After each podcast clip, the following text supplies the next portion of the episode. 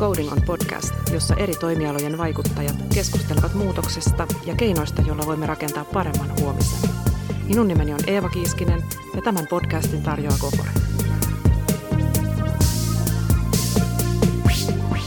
Tämän jakson aiheena on strategiatyön uudistuminen. Mikä on strategian rooli tulevaisuudessa ja mistä strategian ylipäätään pitäisi kertoa? Mulla on vieraana pitkän linjan johtaja ja hallitusammattilainen Mika Sutinen. Lämpimästi tervetuloa Kiitos. Mika. Eli tänään puhutaan strategiatyön merkityksestä muutoksessa, erityisesti tulevaisuuden ja kasvun kannalta, mutta ennen kuin päästään siihen, niin kerrotko Mika vähän sun omasta taustasta ja siitä, minkälainen suhde sulla on strategiatyö? Joo, joo. Mä oon siis 53-vuotias ja mulla on työvuosia takana semmoinen kolmisen kymmentä. Aloitin aika nuorena. Mä oon tehnyt yksinkertaisesti 10 vuotta aikanaan töitä konsulttina ja melkein 20 vuotta toimitusjohtajana neljässä yhtiössä neljän eri pääomasijoittajan kanssa. Ja, ja tota, nyt kaksi vuotta on ollut sitten tässä oikeastaan viimeisessä työurassa. Sut varmasti katsotaan kuinka kauan tätä herkkua riittää. Eli, eli tota, kun jossain vaiheessa alkoi tuntua siltä, että toimitusjohtaminen riittää ja se on jo nähty, niin sitten mä ajattelin, että loppuelämäni mä haluan sparrata muita toimitusjohtajia. Ja tota, täytyy kyllä sanoa, että se on ollut, ollut tota, yksi niistä elämäni parhaista ratkaisuista. Tämä on, tämä on äärimmäisen kivaa. Joo, kuulostaa tosi mielenkiintoiselta mm. uralta. Niin, eli nykyisin sä vaikutat Vaaka-Partnersin industrial partnerina ja oot lisäksi mukana 11 yhtiön hallituksessa. Ja tästä horisontista sä näet tosi paljon erilaisia strategioita. Niin minkälainen strategia kiinnittää sun huomioon? No tota, tyypillisesti siis hyvä strategia on aina niin kuin jollain tavalla omintakeinen. Joo. Se on, se on niin kuin, niin kuin luontaisesti huomiota herättävä, siis, siis ei, ei lattea eikä geneerinen. Joo. Ja, ja, ja tuota, siellä on jotakin ainutlaatuista, jonka ei tarvitse aina välttämättä olla mitään semmoista, joka olisi jotenkin valtava innovatiivista, vaan se on niin kuin jotenkin positiivisella tavalla häiritsevää. Joo. No sitten varmaan toinen asia on, siis mulle on kolme asiaa. Tämä omintakeinen on yksi asia. No sitten toinen asia on se, että se on niin kuin aidosti asiakkaalle arvoa tuottavaa. Eli, eli tavallaan se, siinä on semmoinen henki, että Tämä on tehty siitä näkökulmasta, että nyt ei haluta työllistää tiettyjä ihmisiä eikä haluta käyttää tiettyjä resursseja, vaan se on tehty niin kuin jotenkin puritaanisti sieltä asiakkaasta päin ja asiakkaalle arvoa tuottaen. Ja kyllä se sitten se kolmas asia on se, että se, se niin kuin rakentuu jollekin kyvykkyydelle, joka sillä tiimillä tai organisaatiolla on. Että siellä on jotakin sellaista osaamista, joka on kertynyt vuosien varrella – joka on tavallaan toki ainutlaatuista ja erottautumiskykyistä. Että kyllä ne, kyllä ne, musta ne kolme keskeisintä elementtiä on siinä. Joo, että se on niinku samaan aikaan rohkea, mutta sitten kuitenkin uskottava. Joo, se on, se on niinku rohkea. Jos mä saan va- vastata johonkin, mitä et kysynyt, niin on se, Ole että hyvä. et, et hyvä, hyvä strategiahan ei ole välttämättä radikaali strategia. Mm. Et tota, mä käytin semmoisen banaalin vertauksen tässä yksi päivä, että, että, että jos mä olisin nuori mies ja haluaisin tehdä vaikutuksen vastakkaiseen sukupuoleen tai samaan sukupuoleen, mm. ja, ja mulla ei olisi kauhean hyvä flaksi käynyt tähän saakka, niin olisiko hyvä strategia se, että mun pitäisi tehdä pieniä muutoksia vai pitäisi tehdä suuria muutoksia? Ja mä jotenkin niin kuin ajattelisin, että inhimillisesti ajatellen, niin olisi parempi se, että mä pärjäisin – tekemällä pieniä muutoksia kuin suuria muutoksia. Joo. Eikö se mene suurin piirtein näin? Mm, joo, kuulostaa ihan loogiselta. Ja, ja, ja mä jotenkin ajattelisin, että liike-elämässäkin niin se on aina jotenkin niin kuin turvallisempaa, jos pystyy tekemään tavallaan, pystyy tekemään niin kuin hyvän ja toimivan strategian niin kuin mieluummin pienillä kuin suurilla muutoksilla. Joo. No, tällä hetkellä puhutaan aika paljon siitä, miten tämmöinen perinteinen viisivuotiskausiksi tehtävä strategia, työ ja semmoinen pidemmän aikavälin suunnittelu ei oikein enää toimi tai monessa paikassa vastaa tarkoitusta. Miten sä näet ylipäätään strategian roolin yrityksille ja, ja organisaatioille tässä ajassa, missä me nyt eletään? No tota, ehkä mä en ole elänyt riittävän pitkään, pitkään niin kuin ottaakseni kantaa niin kuin historiassa kovin pitkälle, mutta jos puhutaan yksityisissä kilpailevassa, kil, kilpailuympäristössä toimivia yrityksiä, niin sellaiset yritykset, jotka vois vuonna 2015 päättää kiveä hakatusti, että mitä ne tulee tekemään sen seuraavan viisi vuotta, niin semmoiselle ei ole tilaa ja mun mm. mielestä ei ole ollut tilaa pitkään aikaan. Et, et sitä muutosta mä en tällä hetkellä näe, koska mä en ole nähnyt, että aikaisemminkaan olisi voitu elää niin. Totta kai tämä muutoksen ennustettavuus on koko ajan mm. heikompi, mutta kyllä sitä muutosta on ollut historiassakin ehkä julkisella sektorilla ja itänaapurissa sitä on voitu tehdä, mutta, mutta tota, ei se oikein niin kuin yksityiseen tavallaan kilpailuympäristössä toimivaan niin kuin ympäristöön kuulu. Mun Joo. mielestä pitäisi, pitäisi niin kuin erottaa kaksi asiaa. Yksi on suunnittelujänne Joo. Ja toinen on strategian voimassaolo. Ja jos mä otan esimerkin sulle, niin, niin tota, jos, jos mun liiketoiminta olisi ää, ähm, rakennuttaa vanhainkotikiinteistöjä, niin mun suunnittelujänte on pakko olla 20 vuotta. Mutta silti mun reagointisykli voi olla kaksi viikkoa.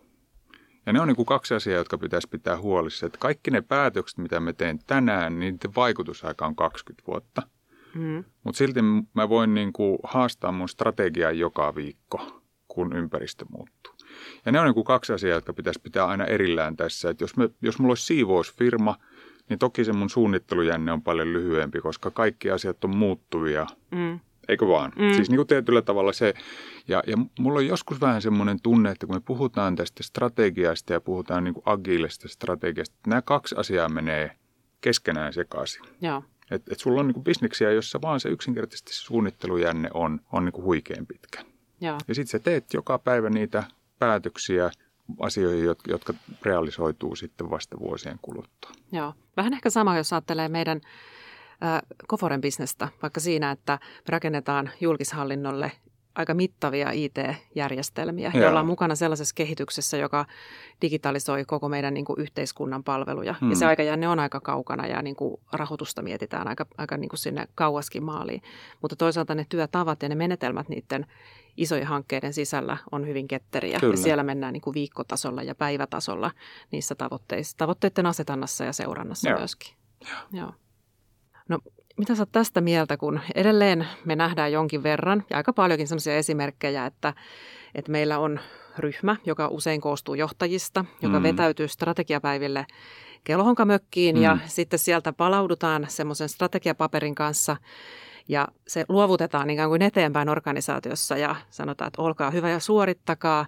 Strategia voi nyt lähteä tästä jalkautumaan ja valuu vähän niin kuin sieltä pyramidihuipulta alaspäin. Niin Onko edelleen tilanne se, että meillä strategian suunnittelee yksi taho ja sitten oletetaan, että joku toinen taho ikään kuin sen toteuttaa? No mun, mun tekisi mieli sanoa, että toivottavasti ei. Joo.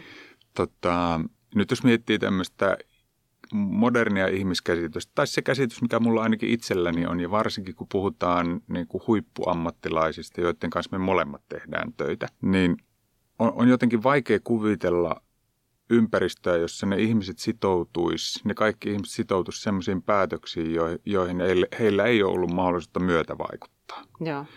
Mun mielestä jos oikeasti joku tämmöisessä ympäristössä toimiva tekee strategiaa vielä noin, niin me, me hukataan niin valtavan määrä resursseja. Ja, ja, ja jotenkin niin kuin organisaation osallistaminen siihen prosessiin, niin A, se toki niin kuin sitouttaa ja nopeuttaa sitä sen prosessin läpivientiä niin kuin kokonaisajassa. Mm. Ehkä se lisää sitä valmisteluaikaa vähän, mutta, mutta lyhentää sitä läpivientiä. Ja, ja toinen asia, mikä on se kaikkein relevantin, niin on se, että ihmisiä osallistamalla niin me vaan tehdään paljon parempia päätöksiä. Kun ihmisten työ itsenäistyy, nythän koko ajan me mennään siihen, että mm. et, et väistämättä organisaatiot madaltuu ja kaikki muut, niin kyllä sitä viisautta on koko ajan vähemmän meissä johtajissa, että kyllä se, niin kuin se operatiivinen – linja on, on, on pakko ottaa. Myös, myös se asiantuntemus on siellä. Mehän koko ajan vähemmän ja vähemmän ymmärretään, meidän, mitä meidän ihmiset tekee.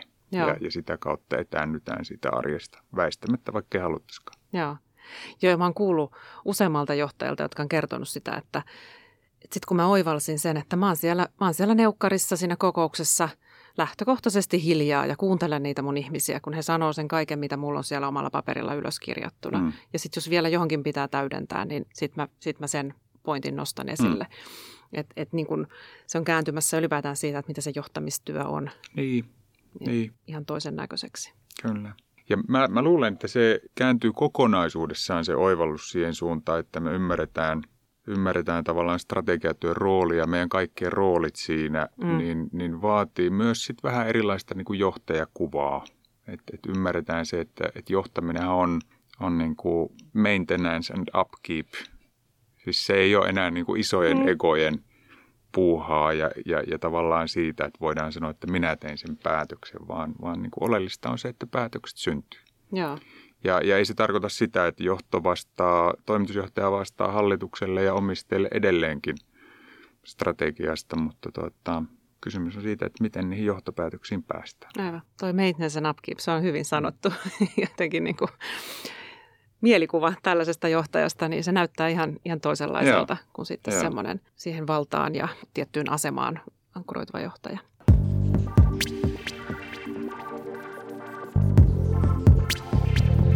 No mitä mieltä saat siitä, että aika paljon organisaatioilla on niin erilaisia strategioita. Ja esimerkiksi mekin Goforen asiantuntijat on vaikkapa monen paikkaan muovaamassa tämmöisiä digistrategioita ja mietitään tiekarttaa eteenpäin, että miten tiettyjä asioita lähdetään sitten, asetetaan tavoitteita ja lähdetään edistämään. Voi olla myös, että isoilla konserneilla on eri saiteille tai eri, eri toimintoihin on omat strategiansa tai, tai niin kuin eri teknologioihin liittyen on omat suunnitelmansa, niin kehitetäänkö strategioita liikaa siiloissa?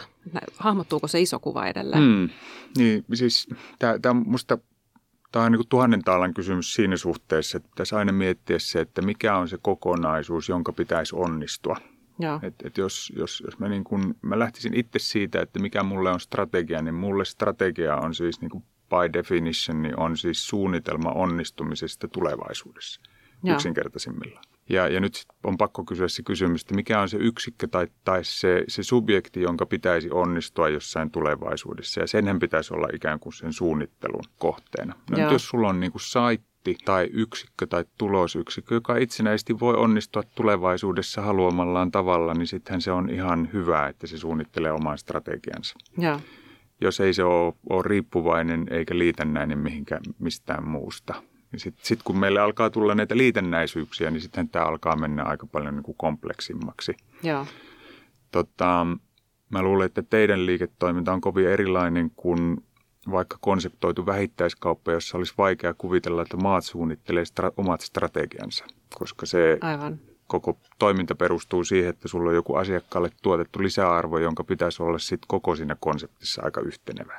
Joo. Et, et tietyllä tavalla niissähän joudutaan välttämättä siihen, että sulla on se keskitetty strategiatyö ja, ja, ja sitten siihen annetaan tietty mandaatti lokalisoida sitä ja siinä keskustelussa ollaan sitä aika tarkkoja. Joo, toi on ihan totta. Ja sitten mä mietin vielä isoja organisaatioita, että monesti kuulee, että, että no tehdään semmoinen tosi tiivis ja geneerinen strategia, jotta kaikki ymmärtäisi sen. Niin. Ja sitten lopputulos on se, että se on niin ympäripyöreä, että sitten ei oikein niin kuin kukaan Joo. ei näe siinä itseään, ja eikä ehkä vielä sitä sun mainitsemaa yhteistä maaliakaan niin. kauhean selkeästi. Niin. Joo.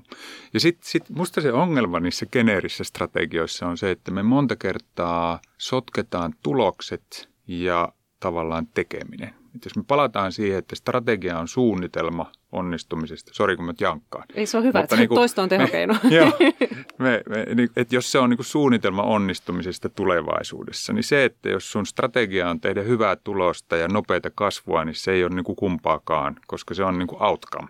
Sehän on, että et kun joku joku vanha liikkeenharjoittaja viime vuosisadalla, en muista nimeä ketä siteran, niin sanoo aina, että sä et voi koskaan parantaa tuloksia, että sä voit vaan parantaa tekemistä. Ja jotenkin niin kuin mulle, mulle siis strategia on verbi, noin niin kuin oikeassa.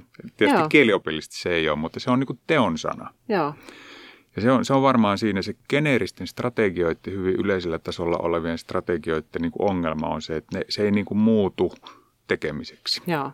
Ja, ja se on musta tosi haasteellista. Ja se on niin kuin lista tahdon ilmauksia, joka on jossakin julisteena seinällä tai kuvana intrassa ja Joo, se niin kuin toi, jää sinne. Toi tahdon ilmaisu on itse asiassa aika hyvä termi sille, koska ja, ja, ja mä en, jos, jos mä saisin päättää, niin mä en antaisi lupaa käyttää termiä strategia, koska mulle se ei ole strategia. Joo. Se, että me halutaan kasvaa 20 pinnaa vuodessa, niin ei ole mitään tekemistä strategian kanssa, koska siitähän puuttuu se. Se on ihan sama kuin mä sanoisin, että mä haluan voittaa kahdeksan sakkipeliä kymmenestä niin se ei kenenkään sakin pelaajan mielestä olisi, olisi strategia. Aivan. Tämä on niin kuin keskeistä pitää mun mielestä se tekeminen ja se strategia ja ne toivotut tulokset ikään kuin erillään toisista. Joo, toi sakki on itse asiassa se on niin kuin tosi hyvä ja tosi selkeä vertaus. Joo. Toimii kyllä tässä hyvin. No mitä mieltä saat siitä, kun tätä kuulee myös aika paljon puhuttavan, että niin kuin yrityskulttuuri on jopa tärkeämpi kuin strategia siinä sen yhteisen maalin asettamisessa ja sitä kohti kulkemisessa. Tämä lause kulttuuri syö strategian aamupalaksi, niin mitä sä siitä ajattelet? Joo, tota, mä, mä oon tosi tyytyväinen, että sä kysyit sen, koska se on, se on musta, me käytiin tästä, tästä pari päivää sitten, sitten niin kuin hyvä keskustelu tästä samasta teemasta, kun tämä sama, sama lause esitettiin. Tota, no nyt jos mietitään sitä, että organisaatio on menossa johonkin suuntaan, niin pitkällä aikavälillähän kaikki asiat on muutettavissa. Hmm. Pitkällä aikavälillä kaikki asiat on muuttuvia, myös yrityskulttuuri. Hmm. Se kaikkein suuri ongelma johdon kannalta on se, että johto voi päättää strategian, mutta johto ei voi koskaan päättää kulttuuria, vaan se kulttuurihan täytyy ansaita. Hmm. Ja, ja, ja se muuttuu hitaasti. Mutta kulttuurinkin voi muuttaa. Sehän on siis niin kuin, se on kysymys vain siitä, että sulla on riittävä iso siitä, osa siitä organisaatiosta, joka, joka niin kuin haluaa viedä sitä johonkin suuntaan, niin mm. aikaa myöten se, se, se, se muuttuu. Mutta se on, se on sitkeää työtä. Tai niin kuin strategian se voi teoriassa muuttaa niin kuin yhdellä miekaiskulla. Mutta kulttuuri vaatii niin kuin sitkeyttä ja aikaa. Joo. Toki... Ja siinä, siinä mielessä, sori, mutta siis siinä, siinä mielessä se on tietysti oikeassa siinä, että, että niin kuin lyhyellä aikavälillä – jos strategia ja, ja kulttuuri ei ole keskenään synkronissa, niin voi olla, että se kulttuuri syö mm. sen strategian, mutta, mutta tota... Mm. Ja mä en itse asiassa väitän mm. niin. Mm. Mä oon sitä mieltä, että tämä, tämä lause vähän niin kuin väheksyy sitä strategiaa myös, että, niin. että ihan niin kuin se olisi joku semmoinen monoliitti, joka sitten vaan siinä on niin kuin kulttuurin armoilla. Niin. Totta kai just toi, mitä sä sanoit tuosta aikajänteestä ja siitä, että ketkä kaikki siihen pystyy vaikuttamaan ja ketkä on osallisena sen luomisessa. Mutta kyllä, jos me ajatellaan, että myös, myös niin kuin strategia olisi ketterä ja hmm. kykenee niin kuin reagoimaan tai että, sen, siihen pystytään reagoimaan, että mitä meidän ympärillä tapahtuu, niin, niin ei me silloin mun mielestä olla niin kuin minkään yhden elementin ei. armoilla siellä työpaikalla. No sä puhut johtajana paljon virheistä oppimisen voimasta ja rohkeuden merkityksestä – Miten sun mielestä johtamisella voidaan vaikuttaa siihen, että yrityksen kaikki työntekijät kulkee kohti sitä samaa maalia? Hmm. Nyt se tarkoitat niin kuin tavallaan virheistä oppimista ja... Joo, niin kuin tavallaan sitä johtajan roolia siinä, siinä niin kuin Joo. linjaamassa tota, toimintaa. Tämä on lempiteemoja, niin kuin, niin kuin varmaan arvaat, ja se johtuu siitä, että oikeastaan keskeisellä tavalla se johtuu siitä, että – Johtamisessahan on siis helppoja asioita ja sitten on keskivaikeita ja tosi vaikeita asioita. Ja suuri osa meistä on ne helpot ja keskivaikeatkin asiat tehnyt. Ja, Ja sitten kun tämä moderni johtaminen lähtee siitä liikkeelle, että rakennetaan asiat ihmisten vahvuuksille ja annetaan positiivista palautetta, niin se on vähän sitten herkkä se kulttuuri sille, että kun meidän pitäisi kuitenkin oppia – myös niistä virheistä ja uskaltaa mm. keskustella niistä ja uskaltaa keskustella niistä niin, että ne ei niin kuin personoidu. Ja, tota, ja, ja no se, että kuinka siihen tavoitteeseen sitten päästään, niin varmaan se, tämä on niin kuin pitkä tarina ja monisäikeinen tarina, mutta kyllähän se keskeisin elementti on se, että, että esimiestähän kuuluu näyttää esimerkkiä. Että jos me halutaan luoda kulttuuri, jossa – ihmiset uskaltaa rohkeasti myöntää virheensä ja tuoda ne ikään kuin muille opiksi, joka on se kaikkein keskeisin mm. asia, että ei meidän tarvitsisi kaikkien tehdä niitä virheitä, niitä samoja virheitä mm. kuitenkin. Niin, niin täysin keskeistä on siinä se, että et, et esimiehet ylijohto kykenee siihen itse. Ja, ja, ja, ja tota, mulla on ollut parissa viimeisessä firmassa, Mustissa ja Mirissä ja Best Friendillä, niin oli, oli semmoinen aika vakiintunut lause, jota tykkäsin niin kuin toistaa organisaatiolle, niin on se, että, että toimitusjohtajana niin mun tekemät virheet sille organisaatiolle maksaa yhtä paljon kuin kaikkien muiden tekemät virheet yhteensä. Joo. Koko organisaatiossa. Jos mä pystyn elämään sen kanssa, niin teidänkin kuuluu pystyä elämään. Aika sen. hyvä esimerkki. Joo. Ja, ja, ja, ja tietyllä tavalla – No tässä vaiheessa voi sanoa, että molemmissa organisaatioissa tein sen tietoisesti, että varsinkin ensimmäisenä vuosina, niin kun joku asia meni pieleen, niin vaikkei se olisi ollutkaan suoranaisesti mun virhe, niin mä nostin käden pystyyn ja sanoin, että hei, että my bad. Joka sitten myös molemmissa organisaatioissa johti siihen, että ihmiset alkoi tulla perässä. Pienellä viiveellä. Ne ensin Joo. vähän katsoi jännittyneen, että mitenkään tuolle käy, mutta sitten kun toimari, niin silleen ihan ensimmäisenä. Ei sitä tota, ei, ei sitä nyt ihan ensimmäisenä lynkata missään muualla kuin hallituksessa. Mm. Ja, ja, ja mä jotenkin jaksan uskoa sen, että silloin kun sen tekee oikealla tavalla, niin sillä saa myös ihmisiltä luottamusta. Mutta se, se herkkyys on toki siinä sen, että se on tehtävä myös sit niin kuin hyvällä itseluottamuksella. Joo. Eli sieltä niin kuin helposta keskivaikeen kautta niihin haastaviin johtamistilanteisiin. Niin, niin. että kyllä, kyllä tämä, tämä, niin kuin, tämä virheistä oppiminen, semmoinen systeeminen virheistä oppiminen, se on, se on semmoinen teema, että jokainen organisaatio, joka kykenee pääsemään sille tasolle, niin se on niin kuin mustavyön homma. Että se on sitten jo semmoista, että sitten ollaan, sit ollaan niin kuin semmoisella tasolla siinä organisaatio oppimisessa ja kehittymisessä, että sitten on vaikea enää muiden pärjätä. Joo. No sitten kun sanoit tuossa, tai aikaisemmin tuossa summattiin, että hyvä strategia on jo, jollain lailla rohkea ja erottautumiskykyinen, niin kyllähän tämä myös niiden vaikeiden johtamistilanteiden, niille itsensä altistaminen, niin kyllähän se myös vaatii aika paljon johtajalta kykyä sietää sitä omaa haavoittuvaisuuttaan mm. ja sitä samaa rohkeutta myöskin niin. siinä, siinä työssä. Se on, se on juuri näin. Ja, ja jotenkin niin kuin, mä en tiedä siis omalla työuralla, mä oon, on, on saanut nauttia ajasta, jossa, jossa on ollut paljon onnistumisia ja, ja, ja valtavan määrän menestystä. Ja, ja, ja täytyy tietysti sanoa se, että semmoista niin kuin totaalista epäonnistumista ei ole tullut koskaan. Niin kuin joka vuosi on tullut niin kuin satoja tuhansia yksittäisiä, mutta semmoista isoa, joka olisi niin kuin ollut ikään kuin elämän tai jotenkin työuran pysäyttävä, niin semmoista Joo. ei ole. Mutta tota, on toisaalta niin, että, että sitten kun tavallaan se kumuloituu, niin sitten kykenee ottamaan itsensäkin vähemmän vakavasti. Että et mun ei tarvitse enää, ei ole tarttunut enää pitkään aikaa niin pohtia, että onko mä riittävän hyvä tähän hommaan. Joo. Ja on siis semmoinen hyvä ammatillinen terve itsetunto, niin, niin sitten myös se epäonnistuminen ja, ja, ja, ja tämmöisten niin oikeiden, oikean tyyppisten riskien ottaminenkin helpottuu. Joo. Ja toi on varmasti sitä, kun sanoit, että se on sitä black belt-osastoa, niin, niin jos ei siitä ollenkaan ole kokemusta, niin sinne voi olla sille tielle myös vähän vaikea lähteä. On, kyllä sen, se, on, se on juuri näin. Joo, rohkeilla esimerkkeillä ja johtajilla mm. se sinne niin kuin tie on ainakin viitotettu. Niin, ja ehkä semmoinen, siis musta semmoinen, joka, joka niin kuin helpottaa tässä asiassa. Mä saan käydä tänä päivänä ja nykyään niin kuin viikoittain melkein puhumassa organisaatioissa niin kuin muutoksista ja muutoksen johtamisesta ja tietysti niin kuin virheistä oppimisesta, niin, niin tietysti tämä, tämä teema on niin kuin sen osalta kauhean niin kuin oleellinen, mutta, tota, mutta niin kuin yksi keskeinen teema on, on, on tämä hyvä, hyvän, tota, hyvän esimiehen teema. jos, jos mietit niin kuin hyvää, hyvää esimiestä ja hyvää ystävää, niin yksi asia, mikä on varmaan kaikille aika selkeä, kun sille antaa hetken aikaa, niin on se, että aika harva haluaa viettää aikaansa täydellisten ihmisten kanssa. Niinpä. se, semmoinen, semmoinen kaveri, joka tietää kaikesta kaiken, joka ei ole epäonnistunut koskaan missään, niin se on tosi rasittava. Semmoinen, niin esimi- semmoinen esimieskin, joka tietää kaikesta kaiken, joka ei epäonnistunut koskaan, jos on kaikki oikeat vastaukset, niin se on, se on, se on yhtä rasittava. Ja, ja, ja niin kuin jotenkin se ajatus ja se ymmärtäminen siitä, että epätäydelliset esimiehet on erinomaisia esimiehiä. Niin jos, jos me niin ymmärrettäisiin se, että se meidän niin oma haavoittuvuus ja epätäydellisyys itse asiassa tekee meistä uskottavampia ja lähestyttävämpiä esimiehiä ja parempia esimiehiä, niin se, mä luulen, että helpottaisi aika montaa. Se oli tosi hyvin tiivistetty. Hmm.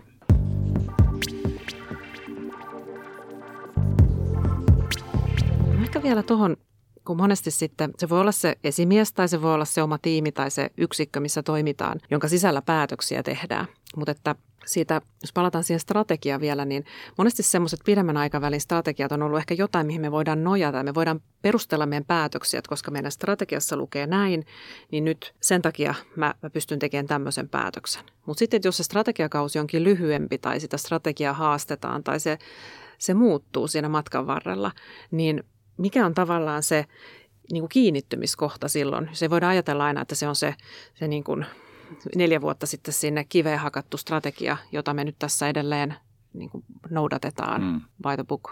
Niin mä ehkä, ehkä palaisin tähän suunnittelujänne ja, ja, ja niin kuin tavallaan siihen suunnittelufrekvenssikysymykseen, että on aika monta semmoista liiketoimintaa, jotka väistämättä on siinä tilanteessa, että tehtiinpä me tänä päivänä mitä päätöksiä tahansa, niin ne päätökset ulottuu vuosiksi Joo. eteenpäin.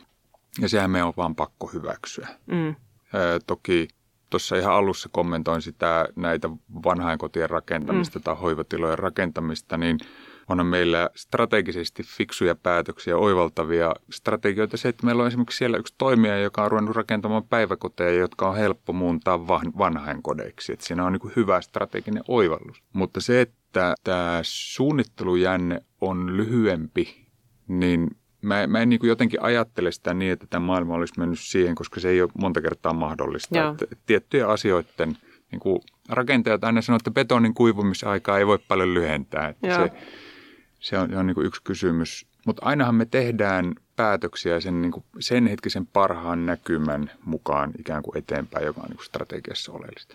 Se olisi kauhean tärkeää. Mun mielestä se, ja tämä liittyy tähän niin kuin virheistä oppimiseen, niin se olisi kauhean tärkeää mun mielestä se, että organisaatiossa päästäisiin siihen tilanteeseen, että olipa se suunnittelujänne kuinka pitkä tahansa – Joo. Niin se olisi vähän niin kuin juna hätäjarru, että silloin kun me huomataan, että maailma muuttui tai me tehtiin havaintoja, jotka on jollain tavalla poikkeavia siitä, mitä me oletettiin, Joo. niin se ikään kuin käynnistäisi sen prosessin niin kuin ideaalitilanteessa välittömästi, että miten tämä päivittää tätä meidän niin kuin strategiaa. Joo. Ja siltihän se näkymä voi olla aina neljä vuotta eteenpäin. Aivan. Mutta se voit tietyllä tavalla arvioida sen uudelleen, jos syntyy pakottavaa tarvetta niin kuin vaikka kuuden viikon välein. Mm. No tuskin suunnitellusti, mutta, mutta siis kun maailma muuttuu ja havainnot muuttuu. Niinpä. Ja sitten se, että mä luulen, että se, se mikä on teille tuttua ja niin kuin sun ydinliiketoiminnassa tuttua, niin on se, että strategiassa, ihan niin kuin kaikessa muussakin, niin on se, että suuri osa oppimisesta tapahtuu sen jälkeen siinä heti alussa, kun ruvetaan tekemään. Mm. Ja tämähän on niin kuin mun mielestä strategiassakin tosi jännä, että aika monet meistä tietää, että kun budjetti tehdään marraskuussa, niin se budjetti on käytännössä vanhentunut jo tammikuun 15. päivä, koska siinä välissä tapahtuu niin paljon oppimista. Ja, ja meidän ajattelu päivittyy. Ja tavallaan sillähän meidän kuuluisi herkistyä.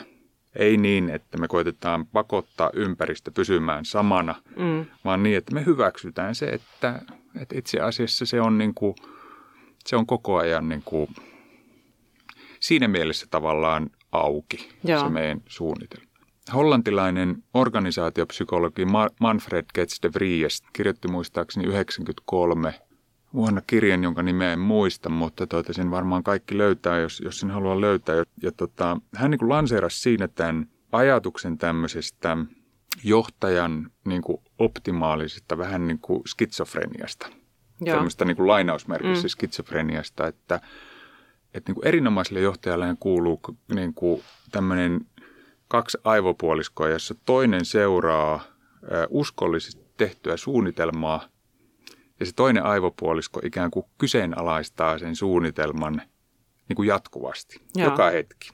Joo. Mutta, mutta se toinen aivopuolisko pystyy tekemään se niin, että se toinen aivopuolisko pystyy silti orjallisesti noudattamaan sitä suunnitelmaa, kunnes se signaali on riittävän voimakas. Joo. Ikään kuin sen toteuttamisen häiriintyminen.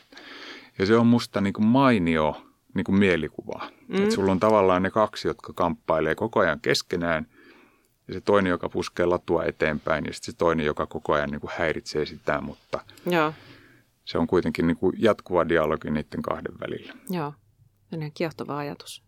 No mitä sitten tuossa sanoitkin siitä, että, että meidän, meidän liiketoiminnassa Kofore tällä hetkellä myöskin on kasvun tiellä ja myöskin kansainvälisyyden tiellä, niin mitä erityisesti, minkälaisia elementtejä tarvitaan strategiaan silloin, kun ollaan tämmöisessä kasvuyrityksessä ja myöskin kansainvälisessä markkinassa? No liiketoiminnan niin lähtökohtaisesti, jos miettii se, mikä, mikä yllättää aika monet toimijat, te olette nyt jo paljon pit, pidemmällä siinä tällä hetkellä, mutta jotka yllättää monet toimijat, jotka lähtee kansainvälistämään liiketoimintaa, niin on se, että kuinka paljon se päätös ikään kuin, niin kuin tuo kompleksisuutta siihen liiketoimintaan. Mulla on hyvä ystävä, joka perusti, jolla oli iso vähittäiskauppatoiminta Saksassa ja on, on toki edelleenkin. Ja hän, hän, hän aikanaan kertoi sen, että kun hän, he avasivat ensimmäiset myymälät Itävaltaan, heillä oli 800 myymälää Saksassa ja he avasivat niin kuin 50 Itävaltaan, niin heidän, heidän niin pääkonttori henkilöstömäärä kaksinkertaistui. Okei. Okay. Ja, ja, ja tuota, kyllähän se, niin kuin, se kuvastaa myös sitä kompleksiteetin määrää. Ja, ja, ja tota, kyllä mä niin kuin tietyllä tavalla palaisin siihen, mitä tuossa äsken sanoin, että näissä kansainvälisissä ja kansainvälistyvissä liiketoiminnoissa, niin mulla ainakin yksi keskeinen päätös on aina ollut se, että mikä on ikään kuin se suunnittelun kohde. Mikä on ikään kuin sen strategisen suunnittelun kohde. Että tehdäänkö sitä kokonaisuudelle, tehdäänkö sitä konseptille, Joo. tehdäänkö sitä maittain. Mikä tavallaan palvelee sitä liiketoimintaa ja, ja, ja tavallaan sen jäsentäminen ja suunnittelu ja ikään kuin osittaminen, niin se on musta ehkä se kaikkein keskeisin kysymys. Joo. Varsinaisesti ne strategiaprosessithan on sen jälkeen aika helppoja, jos, jos me ollaan niin kuin suunnittelemassa ikään kuin oikeita subjekteja. Joo. Niin, että se ei ole semmoista, että lähdetään vaan niin kuin vähän osallistaen kyselemään mm. mielipiteitä tai näkemyksiä. Että jos, jos se määrittely on jäänyt tekemättä, niin silloin ei. se saattaa mennä metsään. Kyllä. Joo. Ja sitten sit ehkä sen verran, se on, se on musta ollut, joka, joka on musta tämän, tämän niin kuin strategiatyön viehätys. Mä tietysti saan käyttää sen kanssa tästä työajasta mm. nykyään niin kuin valtaosaan mm. tavalla tai toisella, mutta se viehätys on se, että, että lopulta kuitenkin vähän liiketoiminnasta riippuen niistä prosessistaan tulee aina oman näköisiä. Joo. Niin kuin jokaisella yrityksellä, niin kun, kun tavallaan sitä lähdetään viemään eteenpäin, niin syystä tai toisesta niin lähtee aina vähän eri polulle. Joka on kauhean hauska, että ne ei, ei ole semmoista geneeristä mallia Joo. myöskään, mikä olisi niin kuin ainut oikea tapa No oikeastaan tuohon tarttuenkin, kun sanoit tuossa aikaisemmin, että jos me käytetään siihen alkupäähän enemmän aikaa, niin semmoista rumasti sanottuna jalkauttamisaikajännettä voidaan niin kuin lyhentää tai sitä, että missä kohtaa odotetaan, että se strategia rupeaa kääntyä sitten ihan niin kuin arjen tekemiseksi. Niin miten ylipäätään tätä osallisuuden kokemusta sun, sun kokemusten ja sen, mitä sä oot tehnyt ja nähnyt, niin sen perusteella, miten sitä voidaan rakentaa? No tota, kyllä se tavallaan se hyvä, hyvä suunnittelu ja se, että otetaan aikaa oikeille asioille, niin se on, se on varmaan siinä kaikkein, kaikkein keskeisintä. Ja. Ja, ja jokaisella organisaatiolla on se oma, oma tapansa ikään kuin osallistaa. Nythän todella monet toimijat, no mä en pysty siitä kauheasti puhumaan ehkä, ehkä julkisesti, pitäisi olla sitten läsnä niin kuin oikeita mm. ihmisiä, mutta, mutta mä sain seurata sitä hyvin läheltä, kun Reijo Karhinen vei tota osuuspankin edellistä strategiaa läpi. Ja isossa organisaatiossa, jos me halutaan osallistaa koko organisaation, niin kyllä tämä nykyajan, nykyajan niin välineet, digitaaliset välineet antaa siihen niin huikeita mahdollisuuksia. Ja. Joka, joka ei tarkoita sitä, että ihmisten pitäisi istua päiväkausissa palavereissa, vaan, vaan se voi tehdä sitä niin kuin todella modernillakin tavalla, ää, tietyllä tavalla jaksottaa, mutta mut sille ei ole niin kuin oikeastaan vaihtoehtoa, että että aikaan sille on pakko antaa niin kuin järkevä määrä. Joo, joo. No oikeastaan just toi, kun puhuttu tästä, että tämä jalkauttaminen on sana, mitä monessa paikassa ei haluta käyttää enää ollenkaan. Ja sä oot itse sanonut, että strategiasta viestimisen, että se ei ole älykkyyslaji, vaan se on sitkeyslaji. Mitä kaikkea pitää tapahtua siinä vaiheessa, kun se strategia on valmis? Eli, eli mitä sitten, mitä tehdään sitten, mm. kun se, ajatellaan, että ei, ei niin kuin tämmöistä puoliväkivaltaista jalkautusta, vaan jotain muuta. Niin. Joo, tämä jalkautustermi on kauhean hauska. Mä olin tuossa yhdessä tilaisuudessa, jossa, jossa jalkautustermiä oli haluttu kertaa sillä, että johto puhui siitä, että strategia sadetetaan.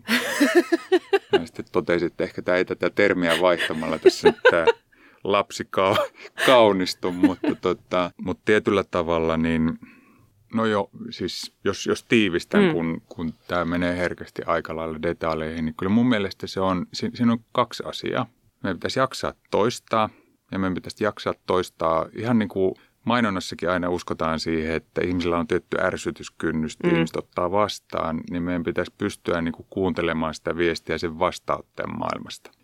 Tietysti siellä pohjalla on se olettamus ihan ensimmäisenä totta kai, että ihmiset on osallistettu siihen Joo. prosessiin, mutta sen jälkeen niitä päätöksiä pitäisi, pitäisi muistaa toistaa.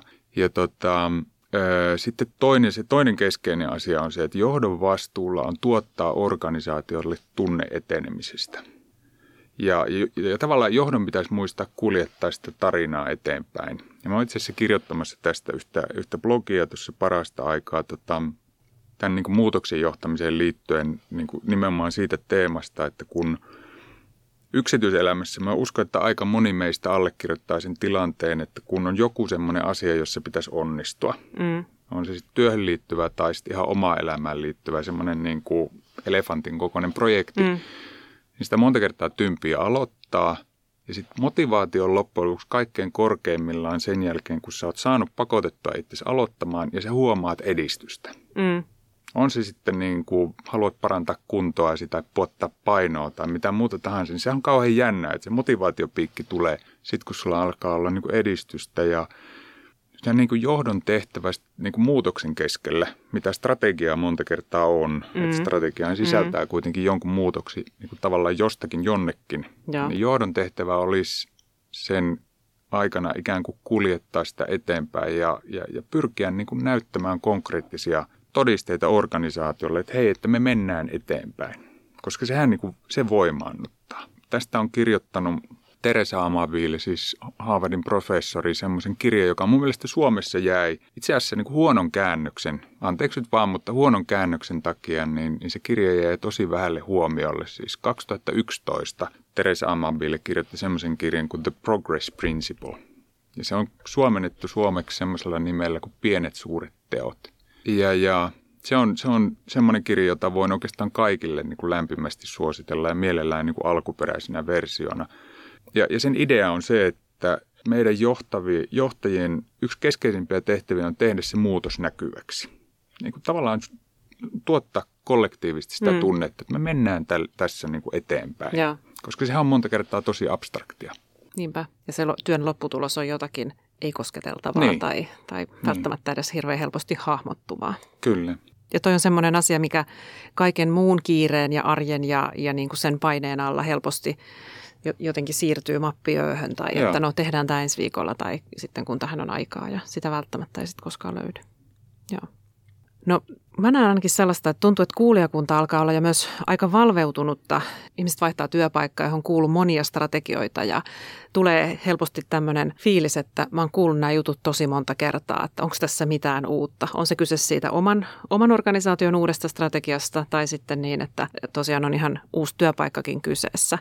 Miten tässä voitaisiin onnistua entistä paremmin, että me, miten me omalle henkilöstölle ja sitten myös muille sidosryhmille niin kommunikoidaan se, että mistä tämä strategia on tullut ja mihin se liittyy ja mihin se kiinnittyy. Mm. Ettei se olisi niin kuin tavallaan se same old story, joka kuulostaa jo valmiiksi ihan niin kuin pureskelulta. Niin. niin. No tota, jos sallit, niin mä palaan sinne ihan alkuun. Joo. Että jos, jos mä vastaan toisella kysymyksellä, että jos, jos se strategia on omintakeinen – ja se on asiakkaalle niin kuin aidosti arvoa tuottava ja johto puhuu siitä intohimoisesti. Ja sitten se, että se jollain tavalla viestitään niin, että, että jos mä oon nyt tässä se, joka lähettää sitä viestiä mm. ja, ja sä oot mun kohderyhmää ja mä pystyn kertomaan sen sille, että tämä strategia on rakennettu niin, että tämä rakentuu niille sun, sun vahvuuksille, niin kuin tavallaan niille kyvykkyyksille. Joo. Niin on se nyt jo hitto, jos ei se ole yhtään innostavaa. Niinpä. Ja toi oli hyvin sanottu, että johto puhuu intohimoisesti niin. siitä aiheesta. No tosi usein ne on niin PowerPoint-kalvot ja, ja se tosiaan se tämmöinen yksi massatapahtuma, missä on koko henkilöstö samassa auditoriossa ja sitten sen jälkeen se intohimo onkin niin kuin siinä. Joo. Mustia Mirin Mustiamirin slogan oli aikana, että pets before profits. Ja se on musta niin kuin kiteytettynä. Siis se, on, se on myös semmoinen kehitystarina, että kun aikana me mietittiin, mikä meidän missio on, niin se oli varmaan 34 sanaa ja sitten se tiivistyi siitä Joo. kolmeen. Ja, ja, ja tota, kun mä jotenkin uskon siihen, että sijoitetun pääoman tuotto on keskeistä, mutta ihmisiä on tosi vaikea saada innostumaan 16 prosentin sijoitetusta pääomasta. Et, että, mutta ihmiset on todella helppo saada innostumaan siitä, niin kuin oikeanlaiset ihmiset, että jos me pystytään oikeasti niin kuin ottamaan tehtäväksemme tuottaa asiakkaalle merkittävästi enemmän lisäarvoa. Mutta sen on oltava niin kuin aito innostus. Ihan viimeisenä kysymyksenä vielä. Mitä on ymmärrettävän ja onnistuneen strategian positiiviset vaikutukset? No kyllä siis, ky- kyllähän se on sitouttava. Siis se antaa mun mielestä ensinnäkin niin kuin työtyytyväisyyteen. Me, me haetaan – se antaa niin työtyytyväisyyteen tosi paljon. Me haetaan kuitenkin niin merkityksellisyyttä siihen arkeen ja niin kuin mielestä parhaimmillaan strategia, tai oikeastaan se on strategian niin kuin minimivaatimuskin, on se vastaus siihen, että miksi me tätä tehdään. Mm. Ja, ja kun puhutaan, puhutaan purposesta ja, ja, ja, ja puhutaan tietyllä tavalla siitä, että ihmiset koko ajan niin kuin hakee enemmän merkitystä työlle, että se ei ole pelkästään materiaalinen – väline, niin kyllä mun mielestä niin kuin hyvä strategia vastaa siihen. Joo. Ja se on, se on mulle ainakin keskeistä. Se on ainakin siis itselleni ja uskon, että ihmisille ympärillä, niin, niin jo, jo pelkästään hyvällä strategialla houkutellaan ja rekrytoidaan parempia ihmisiä. ja pidetään niistä hyvistä kiinni. Aivan varmasti. Näin se menee. Kiitoksia tästä Kiitos. antoisesta keskustelusta, Joo. Mika. Kiitoksia.